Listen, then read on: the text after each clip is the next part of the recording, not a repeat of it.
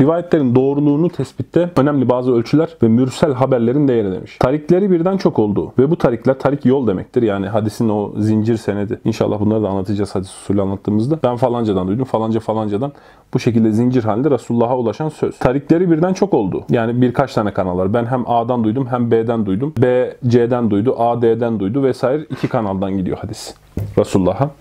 Birden çok oldu ve bu tarikler kasti bir anlaşma veya tesadüfi bir ittifaktan hali bulunduğu zaman. Yani biz 3-4 kişi, 3-4 kol var benden Resulullah'a giden ve bu insanların birbiriyle anlaşma ihtimali yok yalanda. Birbirlerini tanımayan insanlar, belki birbirleriyle kavga eden insanlar. Tesadüfi bir ittifaktan hali bulunduğu zaman, yani böyle bir ittifak olmadığı zaman kesinlikle sahihtir. Çünkü bir nakil ya habere uygun bir doğrudur ya sahibi tarafından uydurulmuş bir yalandır. Yahut da sahibinin hata ettiği bir yanılgıdır. Üç ihtimal var diyor yani. Ben dedim ki Altay'ı şu işi yaparken gördüm. Burada üç ihtimal vardır. Bir, ya ben kasten yalan söyledim. İki, ya ben yanıldım. Böyle olduğunu sandım ama olmamıştı. Üç, ben doğru söylüyorum. Başka bir ihtimal yoktur. Kasten yalan söyleme, farkında olmadan yalan söyleme ve doğru söyleme. Başka bir ihtimal olamaz diyor. Dolayısıyla nakil kasti bir yalandan ve bir hatadan salim olunca, güvende olunca böyle bir şey olmayınca şüphesiz ki sahihtir. Hadis iki veya daha fazla cihetten geldiği zaman bakılır. Şayet haberi verenlerin bunu uydurmada ittifak etmedikleri yani anlaşmadıkları ve böyle bir ittifakın tesadüfi olarak da meydana gelmediği bilinirse bu hadis sahihtir. Mesela bir kimse gelerek bir olay hakkında ayrıntılı bir takım söz ve işlerden bahseder. Sonra da bu kimseyle anlaşmadığı bilinen bir başkası da gelerek o kimsenin anlattığı söz ve işlere benzer ayrıntılardan bahsederse kesin olarak bilinir ki bu olay ana çizgileriyle doğrudur. Detaylarda hata etmiş olabilirler muhtemelen ana çizgi şartının düşmesinden dolayı. Bu iki şahıstan her biri bile bile yahut yanlışlıkla uydurmuş olamaz. Çünkü birbirleriyle anlaşmaksızın nakletmelerinde normalde imkanı olmayan bir tafsilat, detay. iki ayrı kimse tarafından ortaya konulamaz. Gerçekte bir kimsenin bir beyitlik şiir yazması ve bir başkasının da tesadüfen aynı beyti inşa etmesi veya bir kimsenin bir yalan uydurup başkasının da tesadüfen aynı yalanı düzmesi bazen mümkündür. Aynısı belki mümkün değildir ama yakını mümkündür. Fakat bir kimsenin yazdığı çeşitli konular ve sanatlarla dolu ve belli bir kafiye ile yazdığı uzun bir kasidenin bütün uzunluğuyla ve aynı lafız ve manalarla bir başkası tarafından da yazılması normalde mümkün değildir. Olsa olsa bu şahıs kasideyi diğerinden almış. Yani iki ayrı tarikle gelen bir hadis var elimizde. E, birisinde detaylar var. Uzun hadis mesela veda hacı gibi düşünün. Resulullah şuradaydı. Detay var. Resulullah şunu söyledi. Şu devenin üzerindeydi. Hitabında şöyle yaptı. Üç kere vurguladı. İkisi de aynısını anlatıyor. Biz iki kişi bile olsa mümkün değildir bu. Çünkü detayların tamamının birbiriyle uyuşması mümkün değildir. O yüzden diyor ki böyle gelen bir hadis sahihtir. Esas konusu tefsir usulü olan bir nakil değil. Esasen hadis usulünün konusudur bu. Ama tefsir hadisle iç içe olduğu için bundan bahsetme gereği duymuş. Bunun içindir ki birbirlerinden almadıkları sabit olan iki kimse. Yani birisi Şam'da birisi Bağdat'ta mesela. Vasıtasıyla Resulullah'tan rivayet edilen bir hadis kesin olarak doğrudur. Hele hele nakledenler bile bile yalan söylemeyen kimselerden iseler. Diyor ki bilim adamları hadisler karşısında iki gruptur. Bir grup kelamcılarla onlar gibi düşünenlerdir ki bunlar hadis ilminden ve rical bilgisinden uzak kimselerdir. Kelamcılardan kastı bu kitaplarda sık sık kelamcılara dair sert ifadeler gördüğünüzde bunların e, çoğunluğunun eşariler ve maturidiler olmadığını bilin. Çoğunlukla mutezileyedir bu. Selefilerin bazı kitaplarında İbn Teymiye Selefidir. Eşari ve maturidilere de kelamcı denilip tenkit yöneltilmiştir ama İbn Teymiye'nin üslubunun çok o olmadığını düşünüyorum. Çünkü Eşari ve Maturidi alimlere istinad ettiği görüşler var. Onlarla ilgili saygılı ifadeleri var vesaire. Hadislerin bunlardan bahsederken yani Mutezile'yi genelde kastediyor benim anladığım kadarıyla. Hadislerin sahih olanlarıyla zayıf olanlarını birbirinden ayıramazlar. Ki bu da Mutezile'yi kastettiğini gösterir. Çünkü Eşari ve Maturidilerden büyük hadis imamları var. İlim ehlince sıhhat ve katiyetlerinde şüphe olmayan, sahih ve doğrulukları kesin olan hadislerden şüphe ederler. Tekrar söyleyeyim. İlim cümlenin ilk başı neydi? İlim adamları hadisler karşısında iki gruptur. Birisi böyledir diyor. Bir diğer grup da diyor ki hadislere uyan ve onlarla amel edenler diye bilinen bir grup daha vardır ki. Onlar ne zaman güvenilir bir ravi tarafından rivayet edilmiş bir söz bulsalar ve görünüşte sahih isnadı olan bir hadis görseler onu ilim ehlinin kesin olarak sahih kabul ettiği türden sanarlar. Yani isnadı tertemiz bir hadis olduğunda onun metni üzerine düşünmezler diyor. Mesela hadisleri kabul etmeyen kimseler sık sık metin tenkidi yapılmamıştır. Öyle sadece senede bakılmıştır. Metinler üzerine hiç düşünmemişler falan diye eleştiri yapıyorlar. Bu doğru değildir. İbn en büyük hadisçidir. O bile metin üzerine durulması gerektiğini söylüyor. Hatta meşhur ve sahih bir habere ters düştüğünü gördüklerinde çürük tevillere girişirler ve onu kendileri için ilmi meseleler için delil kabul ederler. Halbuki hadis ilmini mütehassıslar bilmektedir ki Böylesi haberler yanlıştır. Metin tenkidinden kastımı da çok uç saçma sapan bir şekilde anlamazsınız diye ümit ediyorum. Konuşurken cümlelerimi zor seçiyorum. Cem Meriç gibi olmuyor bu. E, tefsir usulü konusunda vesairede konuşmak yanlış anlaşılması sonuçta dini vebal olan bir şey. Fakat hani siz yanlış anlamak istediğinizde benim söylediğim her şey yanlış noktaya çekilebilir. Metin tenkidinden kastım işte ben aklıma en uyduğu zaman bunu Kur'an'a uygun kabul ederim. Aklıma uyduğu zaman bunu sayı hadise uygun kabul ederim gibi bir şey değildir tabii ki. Yani objektif bakış açısıdır. Önemli bir noktaya temas etmiş. Sayfa 102. Tefsirde bu nevi mevzu hadisler büyük bir yakın tutar. Yani uydurma hadisler çoktur tefsirin içinde. Bunu zaten başka alimler de söylemiştir. Ee, Salebi, Vahidi ve Zemahşeri'nin Kur'an'ın her bir suresinin faziletiyle ilgili rivayet ettikleri hadis de böyledir ki söz konusu bu hadis ilim ehlinin ittifakıyla mevzudur. Bu Kur'an e, surelerinin başlarında Übey bin Kâb'dan nakledilen şu ayeti okuyana böyle sevap vardır, şu sure şöyle faziletlidir gibi rivayetler var. Bunlar Salebi, Vahidi ve Zemahşeri demiş. E, bizim tefsirlerimiz içinde Beydavi'de de var bu. E, Ebu Suud'da da var bu. E, onlar da almışlar aynı rivayetleri yani. Bu rivayetler beraber hepsi birlikte alınmış. E, ilim, ilim ehlinin ittifakıyla mevzudur yani uydurmadır. Ee, bunun farkında olması gerekir bir tefsirle aşinalığı olan kimsenin. Biraz tefsir tarihine girmiş burada esasen devamında. Demiş ki Salebi eski bir e, rivayet tefsirinin yazarı bu. Şahsiyet olarak dindar ve salih bir insan olmakla beraber sanki geceleyin odun toplayan biridir. Tefsirlerde doğru yanlış ne bulduysa kitabını almıştır. Yani rivayetleri düzgün tetkik etmemiştir. Çok uydurmalar, zayıflar vesaire almıştır diyor. Talebesi Vahidi'ye gelince Arap dilini Salebi'den daha iyi bilmekle beraber sağlamlık ve selefe ittiba bakımından daha geri ve uzaktadır. Begavi tefsirini Salebi'den özetlemiştir.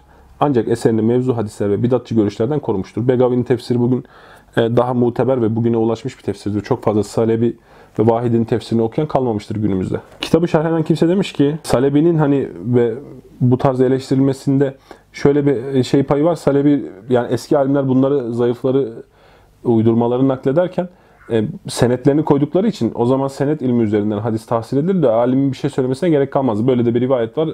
Zaten sen senedinden anlıyorsun demeye gelirdi. O yüzden çok fazla kınanamaz diyor. Haklılar eskiden kitaplar cahiller okusun diye yazılmazdı. E, yani genelde alimler okurdu ve kitaplar oturulup öğrenilirdi. Zaten sen tek başına kitap okuyacak düzeye geldiğinde alim sayılırdın. Bugünkü durumumuzdan farklıdır bu durum. O yüzden eski alimleri bu konuda eleştirirken biraz daha bunu göz önünde bulundurmak gerekir. İstidlal yönünden yani delil çıkarma yönünden ayeti okudun delil çıkaracaksın. Düşülen iki çeşit hata vardır diyor. Bir grup peşinen bir takım inanç ve kanaatlere sahip olmuş. Sonra da Kur'an lafızlarını bu inanç ve kanaatlerine göre tefsire kalkışmıştır. Yani Kur'an'a tabi olmamıştır.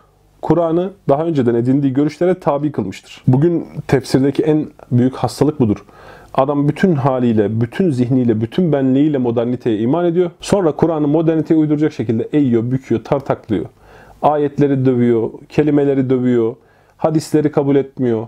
Ama esasen problem ne? Onun iman ettiği moderniteye İslam uydurmaya çalışıyor. Hani şu Nasrettin Hoca'nın leyleğin bacaklarını kesip şimdi kuşa benzedin demesi gibi.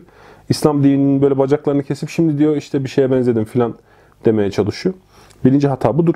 İki, bir grupta Kur'an'ı söyleyeni yani Allah Celle Celaluhu'ya kendisine vahiy inene Resulullah sallallahu aleyhi ve sellem ve Kur'an-ı Kerim'e muhatap olanlara bakmaksızın yani sahabeye muhatap olanlara bakmaksızın sırf Arap dilini konuşanların kendi sözlerinde kastetmeleri caiz ve mümkün olan manaları esas alarak tefsir etmişlerdir. Yani Kur'an'ın muradını bıraktı kenara, Resulullah'ın hadislerini bıraktı, sahabeyi bıraktı.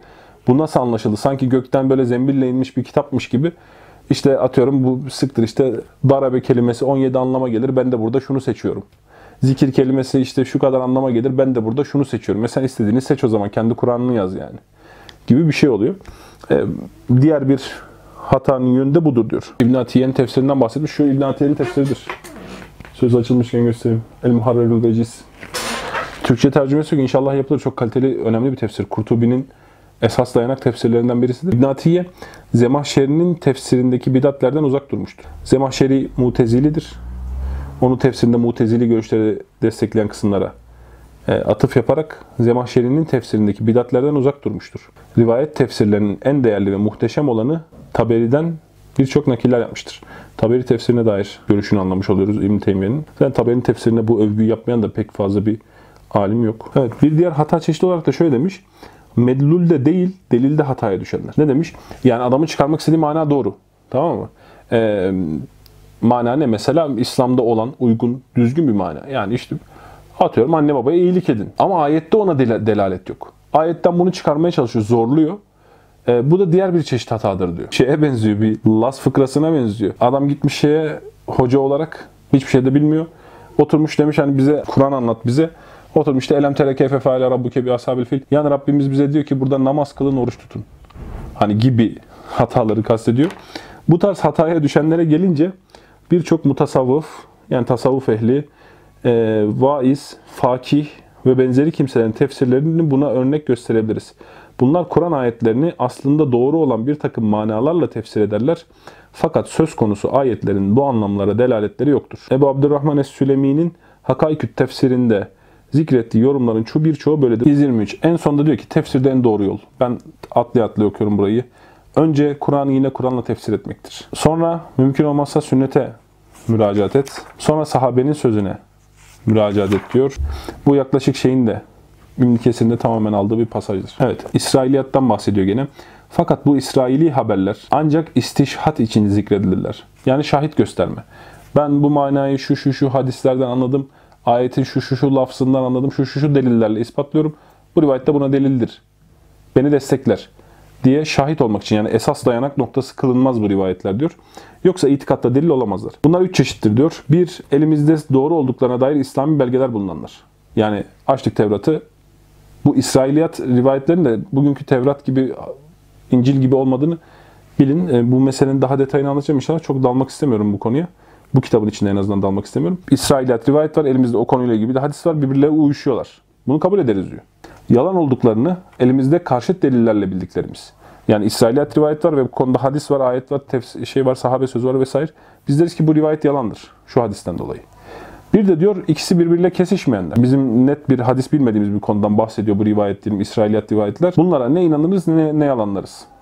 Yukarıda geçtiği üzere böylesi rivayetleri nakletmek caizdir. Bu tür İsraili rivayetlerin çoğu dini bir meseleyle ilgili bir faydası olmayan şeylerdir. Faydası olmayanları da nakletmeyin demeye getirmiş Allahu alem. Ama nakledene de haram demiyor, mekruh demiyor İbn Teymiye. Önemli bir meseleden bahsediyor. İhtilafları naklederken izlenmesi gereken yol.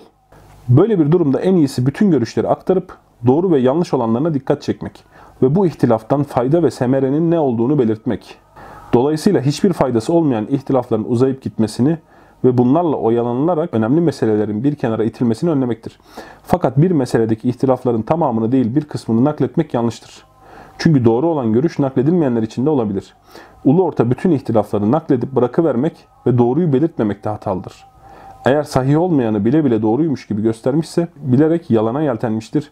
Bilmeyerek böyle yapmışsa hata etmiş. Demiş ki, dolayısıyla Kur'an hakkında keyfince konuşan kimse, bilgisi olmadığı bir hususta kendisini yükümlü kılmış ve emrolunmadığı bir yola koyulmuştur. Bizatihi doğru olan manayı tuttursa bile hata etmiştir. Yani keyfince konuştu, hevasıyla konuştu ama isabet etti. Bu bile bu dahi hatadır diyor. İsabet etse bile hatadır. Çünkü konuya usul ve kurallarına uyarak yaklaşmamıştır. Tıpkı insanlar arasında bilmediği halde hüküm ve fetva veren kimsenin cehennemlik olması gibi. Bu kimsenin verdiği hüküm isabetli olsa da böyledir. Bu aynen şuna benzer diyor. Çok güzel bir delalet ayetten çıkarmış. Şahit getirmeden iffetli kimlere, kimselere zina atanlar. Yani zina iftirasında bulunan kimseler. Adam olayı görse bile gerçekten oldu olay. Zina vuku buldu ve üç kişi gördüler bu olayı. Bunların bunu anlatması caiz değildir. Dört şahit olmadan bu olay anlatılmaz. Doğru gördüler, anlattılar. E, üçü de ayet-i celle'nin hükmüyle yalancıdır diyor bunlar. Bunların şahitliğini kabul etmeyin. Bunu buna bağlayıp diyor ki böyle bir kimse gerçekten yalancıdır. Bunu bizatihi zina etmiş olan bir kimse hakkında yapsa da böyledir. Çünkü ihbar etmesi kendisine helal olmayan bir şeyi ihbar etmiş ve bizzat bilgisinin bulunmadığı bir meseleyle kendisini mükellef kılmıştır. Üstüne düşmeyen işi yapmıştır. Gördüğü doğru olsa bile o yalancıdır. Hükmen yalancıdır yani. Böyle bir şeyin Allah yayılmasını istememiş. Üç kişiyle, üç şahitle söylenmesini istememiş. Aynen bunun gibi ehli olmadan fetva veren, tefsir yapmaya çalışan kimse de isabet etse dahi hata etmiştir diyor. Kendisini mükellef olmadığı bir şeye zorlamıştır diyor. Ama diyor bu dil yönünden olsun, şer'i açıdan olsun bilerek tefsir yapan kimse için herhangi bir yasak söz konusu değildir. Çünkü insanın bilmediği şeylerde susması nasıl vacipse bildiklerin hakkında konuşması da vaciptir. Şu hadis-i şerif koymuş. Kim kendisine bir ilim sorulur da, yani bildiği bir ilim sorulur da onu gizlerse o kimseye kıyamet günü ateşten bir gem vurulur. Ubeydullah bin Müslim'den bir rivayet yapmış. Bunu söyleyip bitirelim. Kur'an tefsir edeceğin zaman bunu kastederek diyor ki Allah'tan nakil yapacağın zaman dur ve önünü sonunu düşün. Tefsir etmeyi Allah'tan nakil yapmak olarak görüyor. Allah'tan nakil yapacağın zaman dur ve önünü sonunu düşün. Mesruk'tan rivayet etmiş. Çünkü tefsir Allah'tan rivayet etmektir. Diyelim ve bitirelim. Son yargı olarak şunu söyleyebilirim. Kitap 100 sayfa ama çok verimli, gerçekten dolu dolu bir kitap. Ben okumanızı tavsiye ediyorum. Ve ahiru davana enelhamdülillahi rabbil alemin.